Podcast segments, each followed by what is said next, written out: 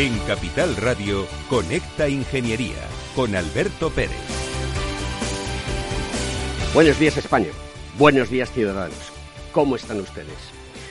Pues miren, yo estoy un poco entristecido hoy, porque teníamos un programa preparado muy bonito, que es Ingeniería al servicio de la discapacidad, y habíamos traído al presidente de FamaConfeme en Madrid, Javier Font. Javier, buenos días. Hola, buenos días. Y resulta que nos hemos dado cuenta, los amigos que estábamos con él, Antonio Sousa, que está aquí en el programa, que se cuela todos los días, y también James Muller, que ha venido para hablarnos de prótesis mioeléctricas, y hemos visto que el edificio donde está situada nuestra querida Capital Radio, pues no es accesible. Claro, esto le debe pasar a Javier un día sí y otro también. ¿Y por qué digo esto? Pues digo esto porque tenemos que hacer un llamamiento a la sociedad y tenemos que hacer un llamamiento a las administraciones para que sepan que con los planes de recuperación, resiliencia y todo eso que hablan, porque es nada más que palabrería, se empiece por lo más básico, ¿no? Se van a rehabilitar edificios, se van a rehabilitar lugares de pública concurrencia. Pues coño, tengamos en cuenta que tenemos que tener a las personas con discapacidad física y orgánica listas para poder entrar en los sitios. Es una pena, es una lástima que no esté con el estudio, pero bueno, la tecnología permite que a través de las ondas electromagnéticas Javier Font esté al otro lado del hilo telefónico. Y es que en este país, señoras y señores con E, que ahora está muy de moda, de acuerdo, que el otro día conseguí enterarme de qué era, pues se hacen siempre las cosas que se empieza la casa por el tejado. Y esto me entristece muchísimo, ¿no? Porque hay noticias que me gustan, pero que luego después son simple y pura performance. Les voy a comentar una cosa. El gobierno lanza el fondo Nextech con 2.000 millones para que se creen más unicornios en España. También están buscando 2.000 euros de financiación privada. Los unicornios, para aquellos que no lo sepan, son empresas que pueden llegar a facturar muy rápidamente 1.000 millones de euros, ¿no? Y se quiere. Pero claro, esto lo dice Carmen Artigas, que es la responsable en esta materia como secretaria de Estado. Y que está muy bien, que yo no digo que no esté bien, que está muy bien. Pero claro, leo otro documento, leo otro artículo que dice: el difícil propósito de estudiar informática en España. Las plazas apenas aumentan desde 2011 para una carrera con casi un 100% de empleabilidad. ¿De qué estamos hablando, administración? ¿De qué estamos hablando, gobierno? ¿De qué estamos hablando, sociedad? ¿De qué estamos hablando, empresarios? ¿De qué estamos hablando, personas en el mundo de nuestro país? ¿Esto cómo es posible? Nos vamos a quedar fuera de todo. Vamos a ser lo de siempre, los latecomers. Y la prueba la tenemos en lo que nos ha pasado. En los edificios debe haber accesibilidad para las personas. Nos guste o no, tiene que ser así. Y la administración tiene que apoyarlo. Porque eso crea tejido productivo, eso crea industria, eso crea dinero, eso crea empleo, eso crea que la sociedad sea algo mejor, que es lo que quiere la transformación digital. A ver si se enteran ya de una vez todos los que están ahí en las fotos, hablando en el Parlamento, hablando en el Senado y haciendo el bobo, a costa del dinero de los españoles. Porque los que pagamos impuestos, o podemos pagar impuestos porque tenemos un trabajo, queremos que ese dinero se emplee bien y de una vez por todas en generar calidad para la sociedad. Comenzamos el programa.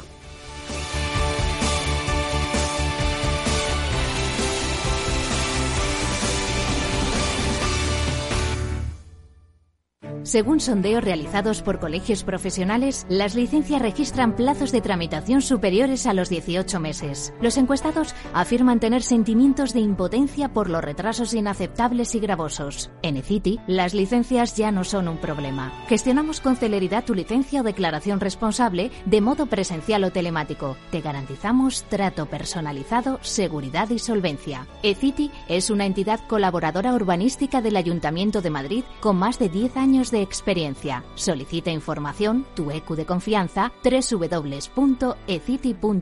También puedes llamar al teléfono 914514499 o visitarnos. Estamos en la calle Jordán número 14 de Madrid. Acceso por el Colegio Oficial de Ingenieros Técnicos Industriales de Madrid.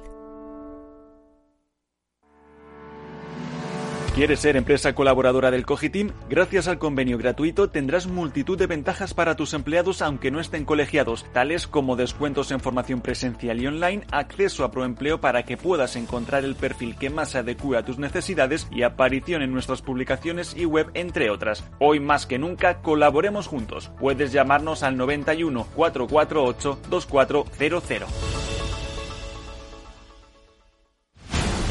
Escuchas Conecta Ingeniería con Alberto Pérez. Bueno, pues vamos allá con la noticia de la semana. La inteligencia artificial abre las puertas al desarrollo de impresoras 3D moleculares. Si recuerdan ustedes el pasado programa donde estuvimos hablando de impresión aditiva y veíamos y tocábamos las cosas que podía hacer una impresora 3D, pues serán fantásticas y maravillosas. Rafa Cano, ¿qué puedes decirnos de esta noticia? ¿Qué tal? Buenos días, Alberto. Pues mira, esta semana te traigo esta noticia también muy interesante que podemos leer en la web de I'mnovation del grupo Acciona.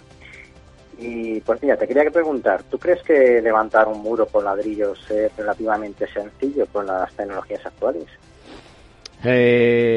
Si hay una impresión 3D que lo haga directamente en la fábrica y luego se lleve, pues se puede hacer. Incluso se podría llevar una impresora 3D al lugar. Yo, que he estado en el sector de la construcción muchos años, y mi amigo Antonio Sousa, que es albañil, ¿a que sí, Antonio Sousa? Sí, señor, y además era una de mis guerras. Digo, esto habrá una máquina que lo haga más fácil. Imagino, Rafa, que tú te pones al día y nos vas a explicar qué es lo que mi padre y la gente que pertenecíamos a otra generación en construcción nos encontramos hoy en día.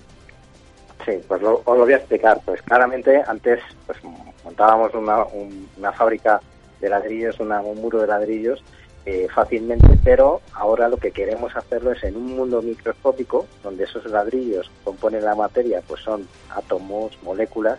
Teniendo en cuenta el comportamiento imprevisible de las moléculas, pues es un poco más complejo.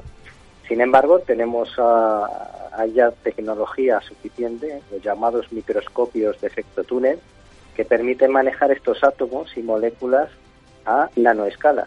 La complejidad viene cuando el comportamiento de estas escalas hasta ahora se probaba manualmente mediante un proceso pues, de ensayo y error, lo que obligaba al operario a tener una pericia muy grande y a un desarrollo bastante lento.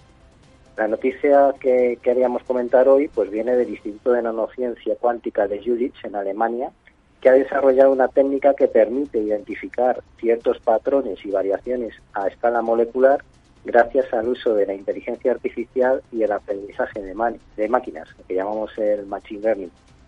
Pero vamos a un caso práctico. ¿Qué hicieron en este Instituto de Nanociencia Cuántica? Pues cogieron unas moléculas empleadas en la fabricación de tintas y diodos OLED para pantallas de televisión y móviles y consiguieron no romper los enlaces químicos con la punta del microscopio que hemos hablado. Entonces, al principio lo hacían manualmente, como hemos comentado, hasta que han visto que desarrollando un software mediante inteligencia artificial, pues se ha acelerado el proceso utilizando un simulador. Podemos decir que es la primera vez que se ha conseguido aunar la nanotecnología con la inteligencia artificial. Busquemos ahora un caso práctico, pues la impresión de 3D en estructuras supramoleculares funcionales que permitirá trabajar y fabricar transistores moleculares o qubits, es decir, estamos entre los primeros pinitos de lo que sería la albañilería molecular y esto nos puede pues allanar el camino, por ejemplo, hacia antibióticos alternativos. Así que esta es la noticia que os he traído. Pues como siempre, fantástica, de última generación, del cutting edge. Rafa, la semana que viene quiero que vengas al programa aquí en directo con Antonio Sousa, porque quiero hablar sobre la programación. Quiero saber cuáles son los lenguajes de programación más utilizados y qué es lo que está demandando la sociedad. Porque la noticia de que desde el 2011 las plazas de ingenieros informáticos no se estén aumentando cuando se demanda entre 1.200.000 y 2 millones de personas que deben estar preparadas para la transformación digital, algo no está fallando. No podemos llenarnos la boca de talento. Así que te espero aquí la semana que viene. Continuamos con el programa. Alberto. Sí. Sí, me gustaría despedirme hoy de tu programa con un homenaje a nuestro querido profesor Gabriel Líbana. Así que abrazos virtuales y hasta la semana que viene. Y a raudales. Muchas gracias.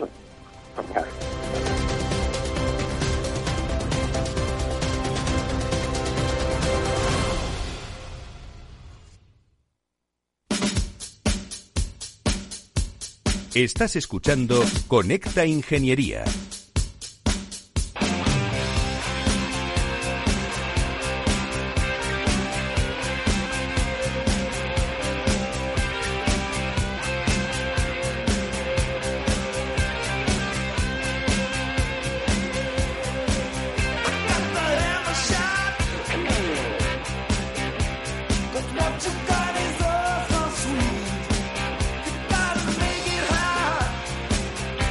Recta Z, top, me dice Félix, nuestro querido técnico, Félix el Duende, que música más mala pongo en el programa. Guten Morgen. Guten Morgen. ¿Qué tal, James Muller? Bueno, muy bien, muy bien. Cuéntanos qué es una prótesis mioeléctrica.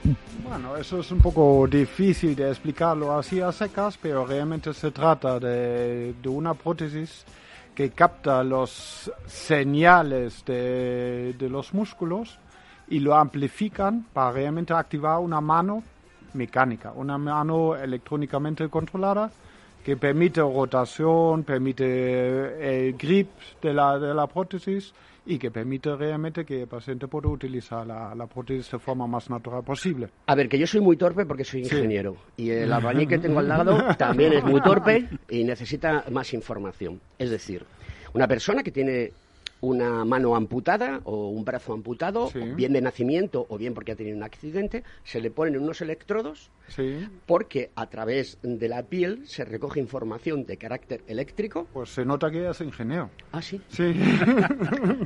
¿Tú qué crees? ¿Que soy ingeniero o periodista?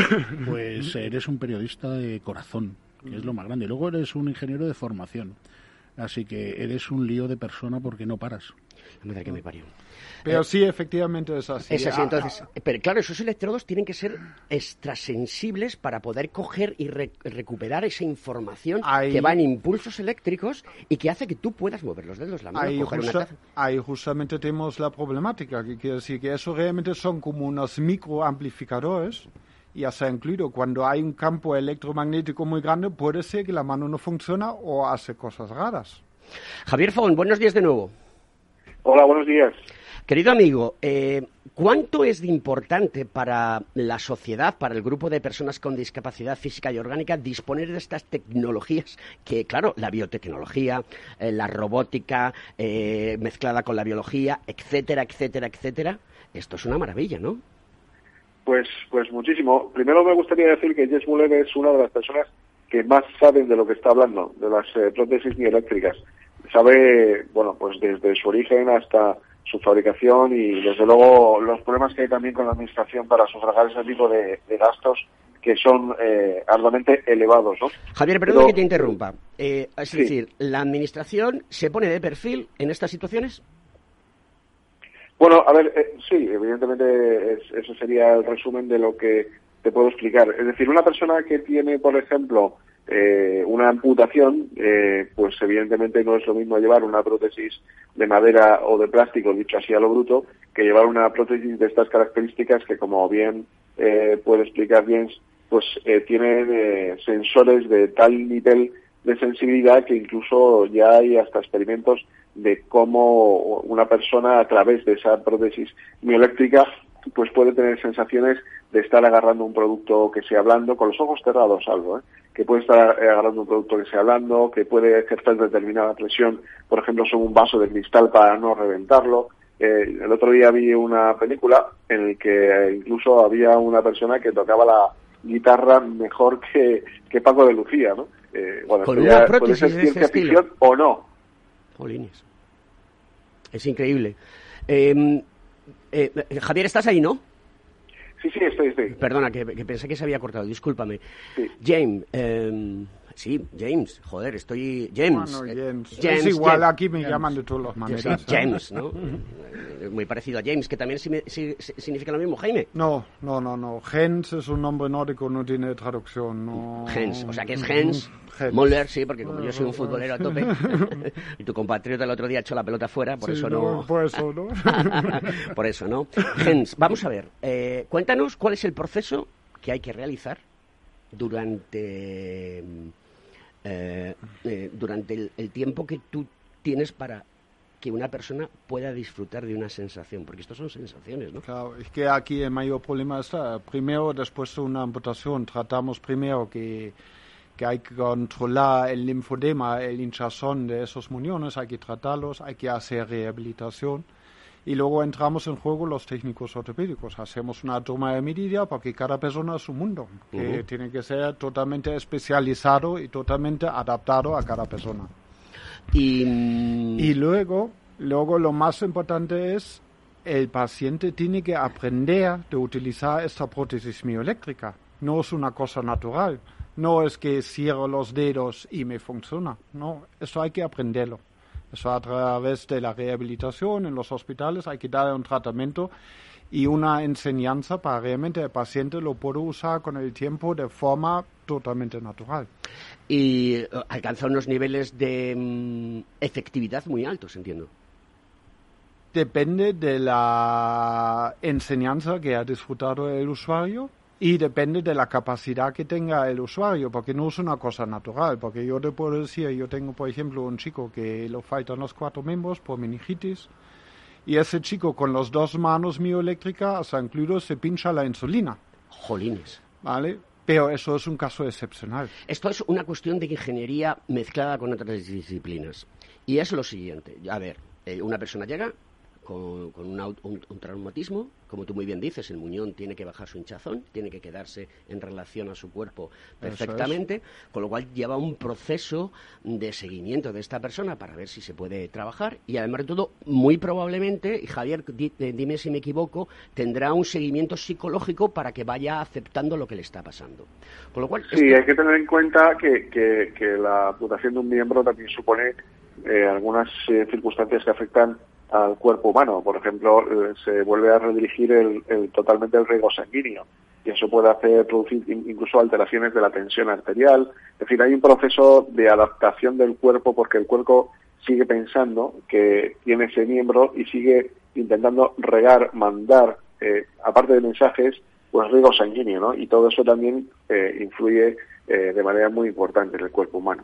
Ya tenemos preparado esa parte del cuerpo que ha sido amputada, que tiene un muñón, y a partir de ahí entra la labor de ingeniería. La semana pasada hablábamos de impresión 3D y en la noticia que nos ha dado Rafael Cano, pues hablaba también, pero a nivel molecular. Actualmente, Jens, ¿cómo se hacen las prótesis? ¿Cómo está avanzando la tecnología? ¿Hay nuevos paradigmas que sean mucho mejor para que sea mucho más efectiva o eficaz el tratamiento? Por supuesto, hay mucha investigación. Hay mucha investigación que son mayormente los países nórdicos. En Suecia, por ejemplo, está el doctor Max Ortiz Catalán, que hasta incluido ya hacen directamente implantes al hueso, y en vez de electrodos exteriores directamente conectado al sistema nervioso. O sea, es decir, ¿directamente al hueso? Directamente al hueso y a través de implantes directamente al sistema nervioso. Para realmente el movimiento sería lo más natural y el paciente no tiene que aprender ese tipo de prótesis. ¿Estamos hablando de cyborgs? Bueno, estamos por el camino, que quiere decir que eso son investigaciones, hasta incluso se está investigando ya para el paciente por, como decía Javier Font antes, que ya no solamente el tacto, sino estamos hasta incluso ya con investigaciones de diferenciar frío y calor, por ejemplo. Quiere decir que todas esas son investigaciones que de momento no están totalmente disponibles, menos en España, que es por un tema que has tocado justamente antes. Es decir, porque aquí nadie le importa nada la investigación, y hay que decirlo así. Bueno, ¿y yo lo digo? Pues sí. Al pan pan, al vino y al Camacho, Marcelino. En España la investigación, el trabajo que hace la gente, no le importa a nadie, solamente quieren votos. Y hay que rebelarse contra eso, porque esto es importante. El otro día escuchaba, o leía, o veía un reportaje, concretamente, que hablaba de la impresión 3D para replicar hasta piel. Es decir, nos podemos llegar a encontrar que una prótesis esté recubierta no por material sintético, sino por piel pura y dura. Con lo cual, si alguno recuerda, que seguro que muchos de ustedes lo recordarán, la película de Star Wars, cuando le corta la mano a Luke Skywalker, pues le ponen una prótesis biónica y es un cibor y demás. Pero hay una cosa que también me sorprende mucho, y os hago una pregunta de friki total. Es decir, las personas con discapacidad van a tener la posibilidad de poder tener esas manos, incluso en el futuro se espera que las personas a lo mejor tengan tres manos, que sea en un momento determinado necesario para hacer cualquier cosa. No sé cómo veis esto. Javier, ¿cómo lo ves tú? Que también eres un friki como yo. Bueno, yo creo que todo está avanzando mucho. Yo soy más de buscar una solución de investigación y demás para algunas patologías, pero evidentemente todavía, y creo que no sé si eso existirá algún día, el que vuelva a crecer un miembro en un cuerpo ya amputado, pues no sé si... Creo que hay alguna especie animal que eso sí que se produce, pero en el ser humano pues evidentemente no. Entonces, bueno, yo creo que el avance es importante. Yo creo que hay que ir tendiendo a... Estamos en una fase en España siempre de comodidad, de comprar lo que hacen otros, que al final nos resulta más caro, pero bueno, parece ser que los fondos no son de nadie y por eso gastamos así de repente todo como si no nos costara nada y preferimos comprarlo en el exterior o lo que otros investigan, y claro, todo eso se paga. Cuando por el contrario, si estuviéramos investigando aquí, pues estaría todo mucho mejor, avanzaríamos más y en fin, yo creo que sería bueno para todos. En ese sentido, yo creo que hablábamos en alguna ocasión, por ejemplo, que hay un avance importante para el ser humano con el tema de los exoesqueletos, que se están también poniendo de manifiesto no solamente para personas con discapacidad, lesión medular, que ayudan a volver a enseñar incluso a andar, porque después de muchos años uno ya puede incluso olvidar cómo serán los primeros pasos. Es bueno para la circulación, es bueno para reparar la osteoporosis, pero es bueno también para el ser humano que hace o asume a veces una sobrecarga de peso importantísima en el traspaso de una mercancía a otro sitio, o por ejemplo... Javier, tenemos que pasar a publicidad, vamos a seguir hablando de esto. Y bueno, ya sabes que el dinero público no es de nadie, y los hijos tampoco. Perfecto.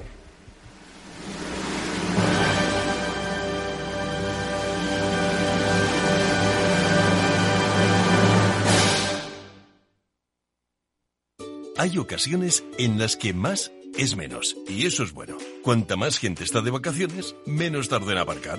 Cuanto más queda de verano, menos me duele que acabe el día.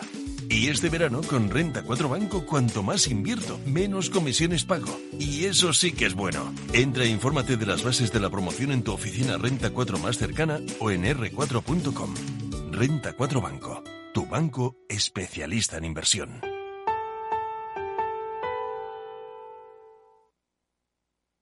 Si estás pensando en comprar una casa, entra en Cuchabank.es y accede a nuestra oferta hipotecaria. Cuchabank, el banco de tu nueva casa. Escuchas Capital Radio, Madrid 105.7, la radio de los líderes. Información, análisis, previsiones, recomendaciones, todo lo que necesitas saber para tomar tus decisiones de inversión en Mercado Abierto, de 4 a 7 de la tarde con Rocío Arbiza, Capital Radio.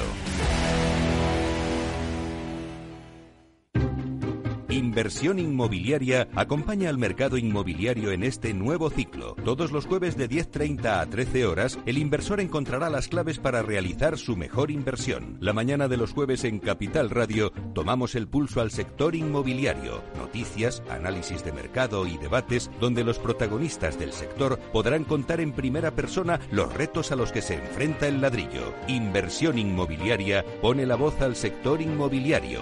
Aquí, en Capital Radio.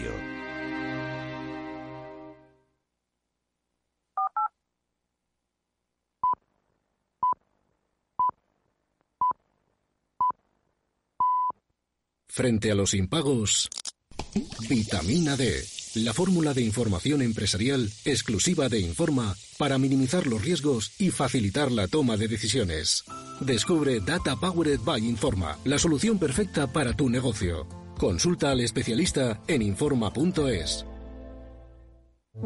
Preparados, listos, rebajas. Ya están aquí las segundas rebajas del Corte Inglés con un descuento adicional del 20% en una selección de más de 400 marcas de moda mujer, hombre, infantil, accesorios, lencería y baño. Solo hasta el 21 de julio. Aprovecha el 20% de descuento adicional del Corte Inglés en tienda web y app. ¡Preparados!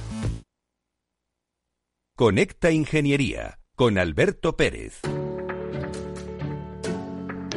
Javier, cuéntanos qué es la Agencia Espacial Europea y por qué da la bienvenida a los paraastronautas.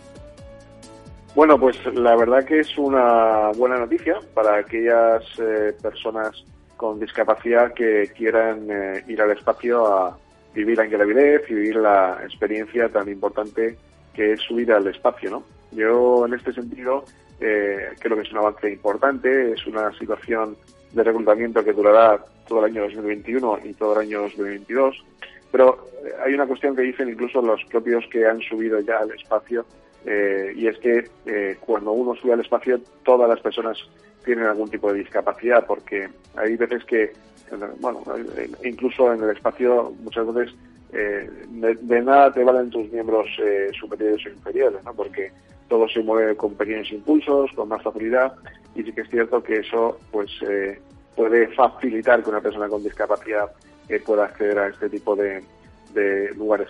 Es verdad que hay ciertas limitaciones para poder subir, ¿no? Es decir, un mínimo de autonomía personal se tiene que tener, que tienes que estar psicológicamente y cognitivamente pues cualificada o calificada para ser astronauta, ¿no? Y que tengas ciertos tipos de limitación física que pueda, pues de alguna manera, impedirles ser seleccionada.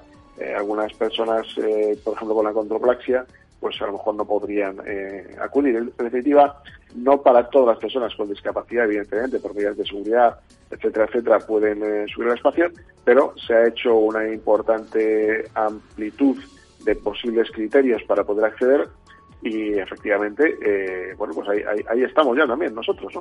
Sí, dentro oye, cuéntanos brevemente, para seguir ahora con Jens, si ya has establecido contacto con la Agencia Espacial Europea.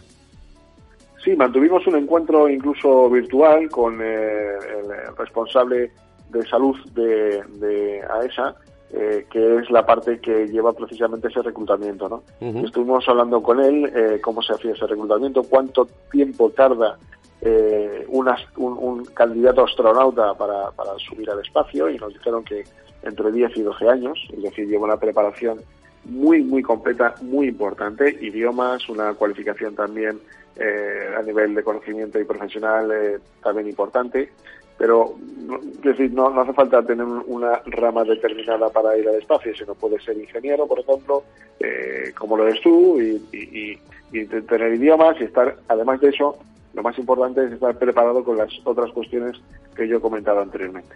Muy bien, Javier, vamos a dar paso a la publicidad y continuamos con el programa.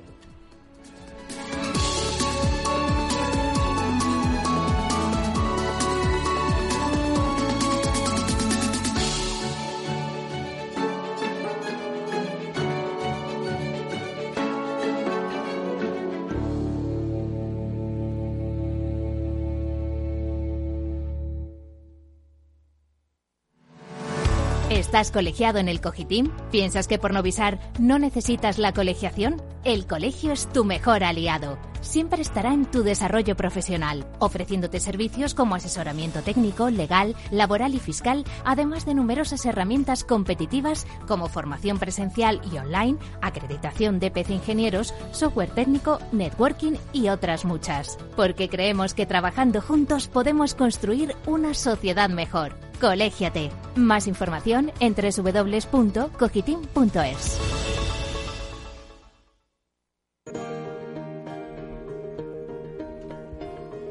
Antonio Sousa, te has vuelto a colar en el programa. Qué tío más asqueroso, por Dios. Es que se me ve poco. Entonces, con lo grande que eres, tío. Cuando subo en el ascensor no se me ve, prácticamente.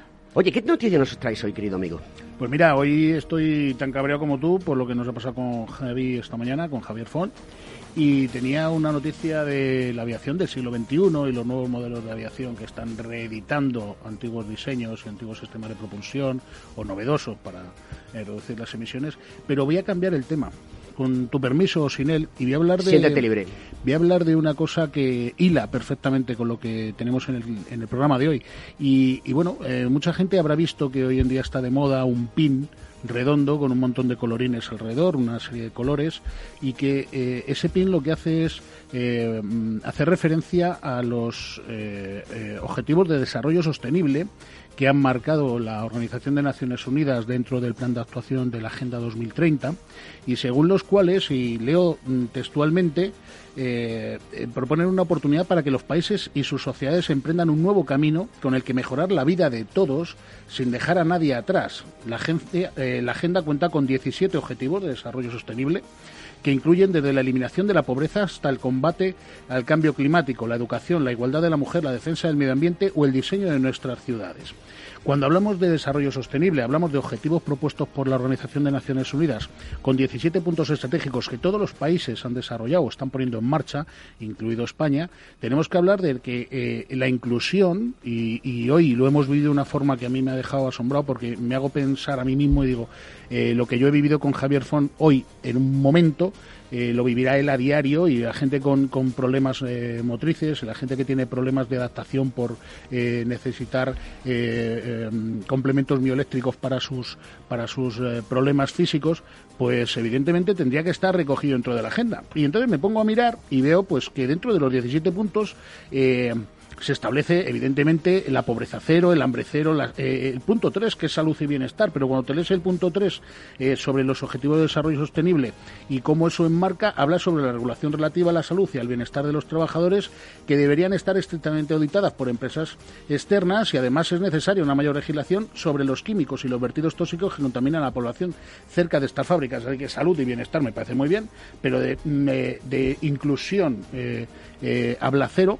Y seguimos leyendo, Objetivo de Desarrollo Sostenible, estamos hablando del 4, educación de calidad, el 5, igualdad de género, el 6, agua limpia, el 7, energía asequible y no contaminante, el 8, trabajo decente y crecimiento económico, el 9, industria, innovación e infraestructuras, el 10, curioso, es el de reducción de las desigualdades, y dices, aquí tenemos que estar.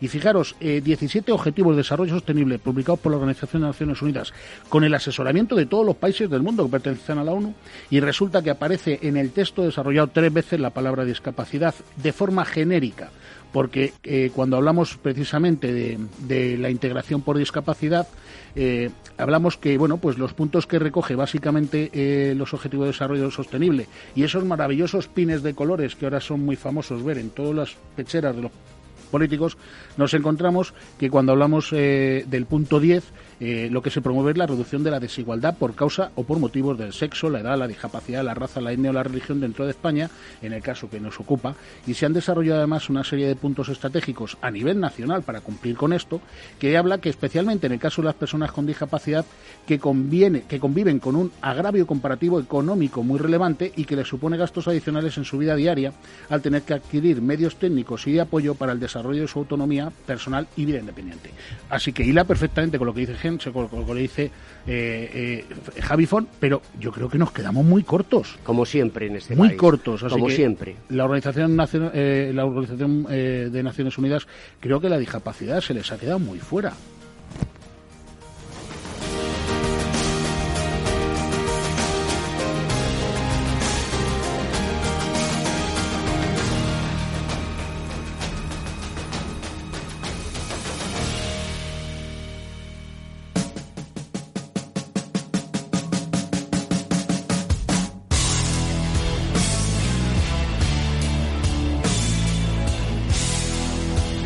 Bueno, vamos a continuar con el programa con esta canción de Prince y El Tercer Ojo de Chica, que es el grupo que la acompañaba en sus últimos momentos. Jens, ¿qué más nos puedes contar en relación a este tipo de prótesis? ¿Cómo es el futuro? ¿Qué carta a los Reyes Magos escribirías para que las cosas fuesen mejor?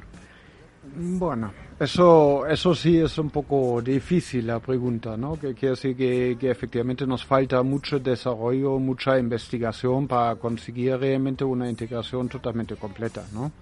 Que ahí es justamente lo que decía ahora mismo, que tenemos muchos frentes abiertos todavía, ¿no? Que quiere decir que ya no solamente por el tema del coste de las prótesis que tenemos hoy en día ya disponibles, que no están subvencionados, sino ya si cuando esperamos a las prótesis que vengan ya con osteointegración, hasta incluso llegarán un día con la piel humana y todo esto, pues todo eso tiene un coste y tiene que estar reflejado en un momento. Me ha sorprendido muchísimo que solamente en los países nórdicos se está haciendo una investigación consistente, sólida y avanzada.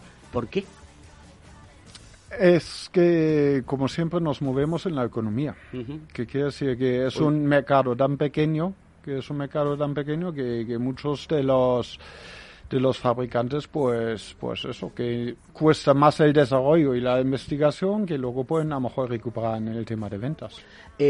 Javier Font, hablabas antes de los exoesqueletos, que además de todo se utilizan no solamente para personas con discapacidad, sino también para personas que realizan trabajos precisamente de movimientos repetitivos, cargas, etcétera.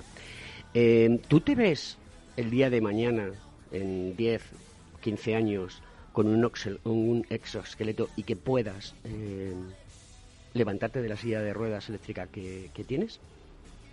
Bueno, yo la verdad que con la lesión medular tan alta que tengo lo veo complicado, aunque yo creo que no hay nada imposible. Es decir, hemos conseguido estas prótesis mioeléctricas que de alta sensibilidad, hemos conseguido estos exoesqueletos que levantan a personas parapléjicas. Hace falta que quizás también se investigue más en otra manera de intentar avanzar en personas con lesiones altas.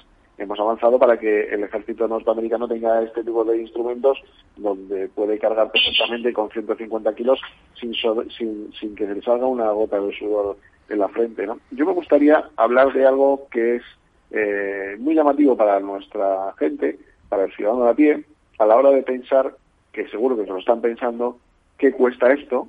¿Qué materiales? ¿Desde qué precios hasta qué precios puede haber? ¿Qué materiales son los que se están aplicando? Si es fibra de carbono, si es algo más rudo y más tosco y más pesado. A mí me gustaría, Alberto, no sé si James nos puede un poco también decir algo a este respecto, ¿no? Bueno, que en principio la gran mayoría de las veces que se utiliza en la fabricación de la adaptación a los pacientes directamente se utiliza fibra de carbono para intentar hacerlo más ligero y menos agresivo realmente. Y tener suficientemente resistencia, porque no hablamos solamente de las prótesis mioeléctricas de miembro superior, sino hablamos también de prótesis de pies, de miembro inferior, que quiere decir que hasta incluido en deportistas que muchas veces sobre tienen ahí una carga tremenda, ¿no? En el resto de los materiales, la gran mayoría de los materiales son en titanio, en carbono y en aceros aligerados para eliminar siempre el tema del peso. Tenemos varias cosas todavía pendientes, es mayormente en la alimentación, en las baterías. Las baterías nos aumentan el peso de esos tipos de prótesis. No es la construcción del motor mecánico, hay que alimentarlo. Y entonces eso, y luego aparte el tema del precio, que efectivamente, Javier, que lo que hemos tocado antes un poco, el tema de los costes son bastante elevados porque son empresas privadas que hacen la investigación y el desarrollo y intentan luego de recuperar el dinero. Que quiere decir que realmente en el tema de los brazos o antebrazos de los mioeléctricos, pues podríamos empezar de unos costes de unos 24.000 hasta 65.000 o más, ¿vale? 24.000 es la decente, ¿no? Sí, sí, eso es la versión, entre comillas, antigua, que quiere decir que no tiene todos esos desarrollos que tenemos hoy en día, pero bueno, que también es un tema funcional. Mira, yo creo, fijaros, ahora oyéndos hablar, y por lo que decía además Javier Font al respecto del ejército americano o de los desarrollos, es verdad que las guerras, que son una lacra para la humanidad, pero que nosotros parece que las buscamos, sí que es verdad que van unidas a los desarrollos tecnológicos, y cuando hay una guerra pues se desarrollan muchas más cosas, y quizá tengamos la suerte de, aun no siendo un mercado atractivo, como decía Jens, porque no hay, gracias a Dios, no hay una venta excesiva de estos productos, no hay una necesidad de mercado masiva y entonces no es atractivo para las empresas que lo fabrican, pero a lo mejor a raíz del desarrollo de determinadas prótesis o determinados sistemas biomecánicos que se adapten a las tropas, pues pueda venir algún producto derivado a la sociedad civil. Ahí justo... Perdón, Javier. No, perdón, no solamente quería decir que, es que si me apuras, se investiga mucho en Estados Unidos, porque claro, evidentemente Estados Unidos está en todas las batallas, y hay un nivel de personas que quedan con lesiones, con amputaciones por bombas, por minas, por en fin, por una serie de cuestiones que les ocurren las guerras, que al final, claro, ahí sí que hay un alto grado también de investigación, y ahí es donde más avanzan quizás también este tipo de prótesis. Perdona, Jens, que te he cortado. Sí, no, que efectivamente ahí que tenéis toda la razón, porque ahí los americanos son mucho más prácticos. Claro. Que quiere decir, en estos casos de las guerras, que lo que ya no solamente es de recuperar a la persona, es recuperar al soldado, que vaya otra vez al campo. Claro. Claro. ¿Sabes? Que... El problema es que, por desgracia, en vez de pensar en la inclusión, como teníamos que estar pensando, y en hacernos todos iguales y partícipes de una sociedad de la cual pudiéramos disfrutar libremente todos, al final lo que tendremos que hacer será adaptar desarrollos militares. Yo recuerdo los implantes cocleares para gente con discapacidades auditivas, nuevos desarrollos que están haciendo para implantes oculares, porque claro, pensamos en miembros del tren superior, del tren inferior, pero también hay gente que tiene carencias visuales o carencias auditivas. Y los desarrollos, como hablamos con Javier Font y Alberto muchas veces, ¿no? Tenemos entre los tres una pequeña apuesta siempre y estamos pendientes de estas tecnologías, porque creo que, de verdad, y apuesto mucho por ello, porque creo que eso tiene que hacer un mundo más inclusivo, más allá del objetivo de una decisión política que nos haga a todos parecer muy inclusivos, pero luego en la realidad nos quedemos cortos. Javier, hay una cosa que para mí es importante. Tú y yo nos conocemos hace muchos años, ya sabes que yo soy voluntario de tu organización, a la cual me acogisteis con los brazos abiertos, siempre hablábamos de tecnología. Hacía tiempo que no nos veíamos por el tema de la pandemia, pero hemos conseguido vernos después de casi 2 años, aunque sí hemos mantenido el contacto con todos los temas de las videocall, el teléfono, etcétera, sí. Y hemos hablado por radio en algunas ocasiones. Yo quiero que sea sincero y honesto. ¿Qué pasa en este país llamado España que la discapacidad no está tan respaldada como debería estar, y utiliza estos micrófonos para pedir a la Administración algo que yo creo que es coherente y algo que creo que es necesario? Bueno, la verdad que lo que nosotros estamos persiguiendo en nuestras organizaciones es la desafección que hay con respecto a los que están dirigiendo nuestras vidas, ¿no? Ya la palabra político, pues no sé, no es un término que ni siquiera me guste utilizar, sino las personas que están dirigiendo y gobernando nuestras vidas, que es algo muy importante y sobre lo que no nos damos cuenta de que al final reivindicaremos con un altavoz más grande cuando las cosas estén verdaderamente mal, muy mal, ¿no? El otro día, Tomás Gómez, si os acordáis de él, sí, quien fue, secretario general del Partido Socialista de Madrid, decía que se notará cómo está la situación económica cuando la economía no está dopada. Y en ese sentido le doy toda la razón. Es un tema preocupante, es un tema que al final cuando la economía deja de estar dotada veremos lo que hay debajo de la alfombra. Todo el mundo está esperando esos fondos de resiliencia que creo que se lo van a, perdón la expresión, llevar 3 o 4 potentes y va a llegar poco al ciudadano, ¿no? Son otros planes disfrazados de otra manera, que generarán el empleo que generen, pero nos lamentamos mucho de lo que nos ocurre sin hacer nada al respecto para cambiar las cosas, porque yo creo que esos fondos pueden ser la oportunidad de dar un giro importante a la creación de industria, por ejemplo, automovilística eléctrica, no ir a comprarlo fuera, a energías renovables de verdad españolas, en fin, a una serie de inversiones que yo creo que es el momento de actuar, porque estamos hablando de digitalización, de cambiar las cosas a todos los ámbitos tecnológicos. Pero es que todo eso, luego a la gente hay que formarla, luego tiene que haber un mantenimiento de por vida, es decir, si todo eso no hay un plan B, no un plan E, sino un plan B, para que todo eso continúe, pues lo que se va a invertir no es invertir, se va a tirar el dinero. Y eso es lo que nos preocupa teniendo la sociedad tantas limitaciones y problemas como las que tiene no tenemos, ¿no? Y en ese sentido, lo que sí que digo es que cuando se esté en el gobierno, se esté dirigiendo nuestras vidas, se esté en eso y no en hacer política, en ir al Congreso a decir no sé qué, el rufián que dice no sé cuántos, el otro que dice no sé qué, en fin, a veces es un auténtico espectáculo que yo no sé si se dan cuenta de que hacen el ridículo o simplemente es que nos ven como los más tontos de todos los tontos del mundo, que al final creo que va a ser esa segunda parte. Jens, ¿cuál ha sido el caso más difícil que has tratado? pues complicado de decirlo, que realmente en general uno de los casos más, o los casos más complicados que últimamente se ven más a menudo, son chicos jóvenes afectados por meningitis, que están afectados a una nueva cepa de meningitis y que, bueno, pues están a falta, por ejemplo, de 4 miembros, falta de circulaciones, quemaduras en todo el cuerpo y lógicamente son casos complicados, pero que todos los casos o todos los días cuando vemos otro amputado, porque nosotros mayormente tratamos con amputados, es un reto, ¿no? Porque cada persona es un mundo, que quiere decir que nunca podemos tener una fórmula, eso me ha funcionado para este paciente, me va a funcionar para esto. No, cada persona es un mundo y cada uno hay que individualizar y realmente arreglar cada problema que tenemos. Oye, pues eso de la cepa de meningitis, ahora con todo el tema... Hay eso, que esos chicos están en una asociación de Stop Meningitis y hay que tenerlo en cuenta porque... ¿Estamos hablando de edades? Pues sí, que normalmente entra en una edad de 19, 20 años y va hasta a lo mejor hasta los 26. Y, por ejemplo, este caso de un chico, ya te digo, que ha sido jugador de baloncesto semiprofesional y de repente le ha entrado la meningitis y que se ha quedado, pues eso, con los 4 miembros cortados y con muchas dificultades de resto. Afectado al hígado, el tema de diabetes, etcétera, etcétera. No, yo no tengo palabras, Antonio. Y por hacer otra vez un hincapié, para hacer un poco un pequeño llamativo, un tema llamativo, es que esta vacuna de la meningitis normalmente no se lo da hoy en día. Eso hay que pedirlo de forma privada. Pero está incluida dentro del sistema público de salud.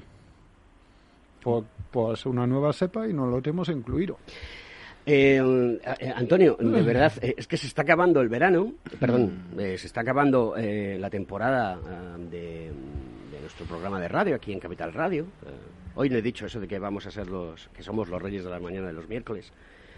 Oye, es que esto es una locura, o sea, es una nueva cepa de meningitis que a un chaval de 22 años... le amputa 4 miembros, sí, pero, y aquí no se mueve ni el tato. Pero estamos hablando de diversidad. ¿Esto no es diverso? Porque, joder. Pero yo voy a ir más allá y me ha sorprendido cuando ha dicho Jens el tema de la cepa de meningitis, pero pienso en la cantidad de accidentes de tráfico y pienso en la cantidad de problemas con seguridad laboral o con accidentes laborales, ¿no? Entonces, ha habido una parte de tu discurso antes que quiero que además Javier nos ayude a centrar, que es cómo me hago voluntario. Cómo me hago voluntario en Fama, cómo puedo participar o aportar a este mundo de alguna manera, y eso quizá nos va a hacer acercarnos más a la realidad social, porque creemos que estos son casos muy aislados, pero me doy cuenta de que todos tenemos hijos de ciertas edades, todos tenemos familiares que en un momento determinado... Yo estoy gordo, yo peso 150 kilos, y cuando hablamos de inclusión, yo me las veo difícil para sentarme en una terraza, en una silla, para subirme a un avión o para hacer determinadas cosas. Sí, es mi problema, lo he generado yo quizá, o soy gordo porque no soy capaz de seguir una dieta o hacer ejercicio, etcétera. Pero yo muchas veces soy consciente de algo porque lo vivo en mi propia carne. Entonces, a lo mejor ser voluntario, primero, ayuda a la sociedad y segundo, me solidariza con lo que los demás necesitan. Javi, ¿cómo me hago voluntario de Fama? Pues simplemente ponerse en contacto con nuestro Departamento de Asuntos Sociales, llamando al 91 593 3550 o mandando un correo a informacion@fama.org. Ahí lo que estamos haciendo son labores de acompañamiento, labores, salidas de ocio, por ejemplo, cuando hay grupos que tienen que salir y que de alguna manera pues quieren colaborar con ellos, ayudándoles a manejar de la silla, en fin, a lo que es en definitiva intentar potenciar su autonomía personal, ¿no? Y desde luego es una labor encomiable, que es lo único, eso sí, pues se requiere de un compromiso, porque estamos hablando de personas, y si un día nos comprometemos a acudir a ayudar, pues hay que acudir, no tener esos, a veces ausencias extrañas, pero claro, en definitiva es así, ¿no? Eso es tan fácil como es. Javier, ¿tú crees que deberá haber en el futuro un ministerio de discapacidad? Depende, si tiene competencia, si tiene presupuesto, si no vale para mucho, la verdad que no.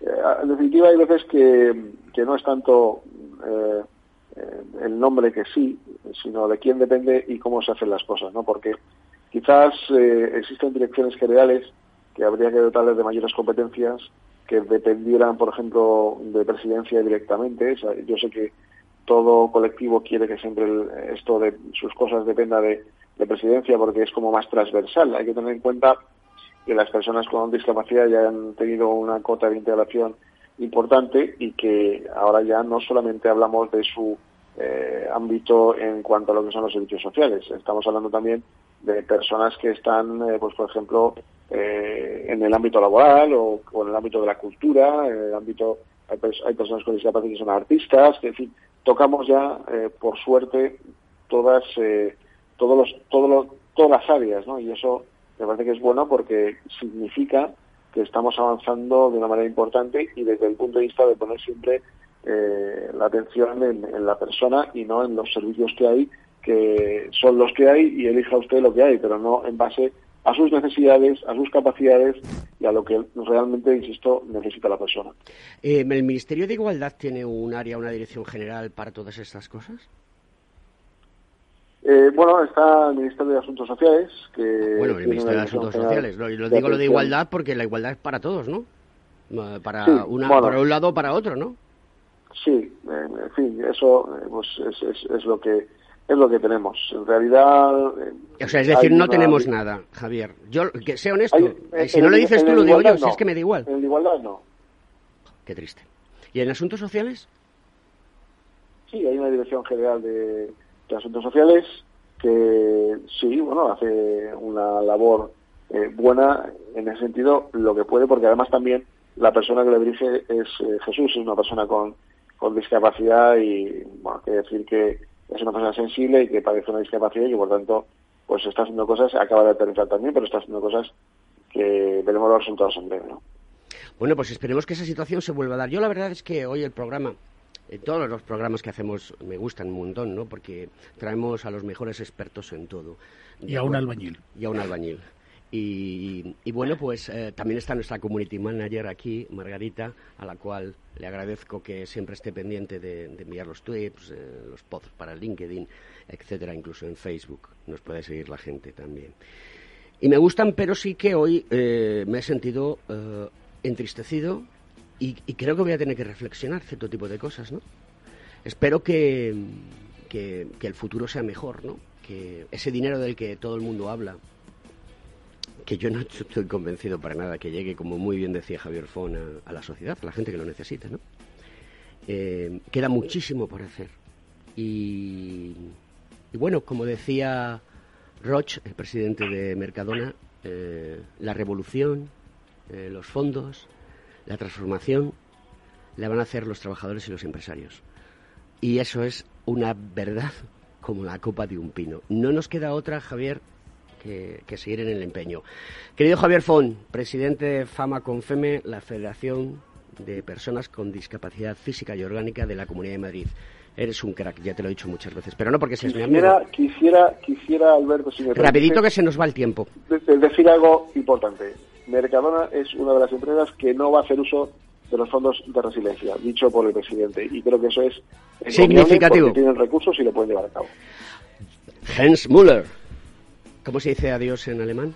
Chao, auf Wiedersehen. Auf Wiedersehen. Pues oye, muchísimas gracias. Espero que otra vez en el programa vengas a contarnos cosas. Estás en el cutting edge de la tecnología. ¿Dónde se te puede localizar? Rapidito, que se nos va el tiempo. Nosotros estamos en Tres Cantos, Ortopedia Jens Müller, ahí en Tres Cantos estamos y... Muchas gracias por todo. No, a ti por estar ahora aquí. Querido Antonio Sousa, querido amigo. Un abrazo a todos los oyentes, un abrazo a Javier, a Jens y a ti ahora te lo doy también en persona, y que mejoremos el mundo que tenemos, que es lo que nos queda, y como especie tenemos que aprender a hacerlo. Pues adelante, somos los reyes de la mañana de los miércoles. Hoy ha sido... Estoy tocado. Sí, hoy, yo también. Hoy estoy tocado, macho. Por una tontería, además, pero Javier, sí, porque tú dirás, esto es no, me pasa todos los días, pero... ¡Nos vamos! ¿Os acordáis de las ayudas que dije del ayuntamiento que había para...? ¡Nos vamos, Javier! ¡Nos vamos! La semana que viene nos las cuentas en las noticias, que me dicen que me tengo que ir. ¡Hasta la semana que viene! Conecta Ingeniería, aquí en Capital Radio.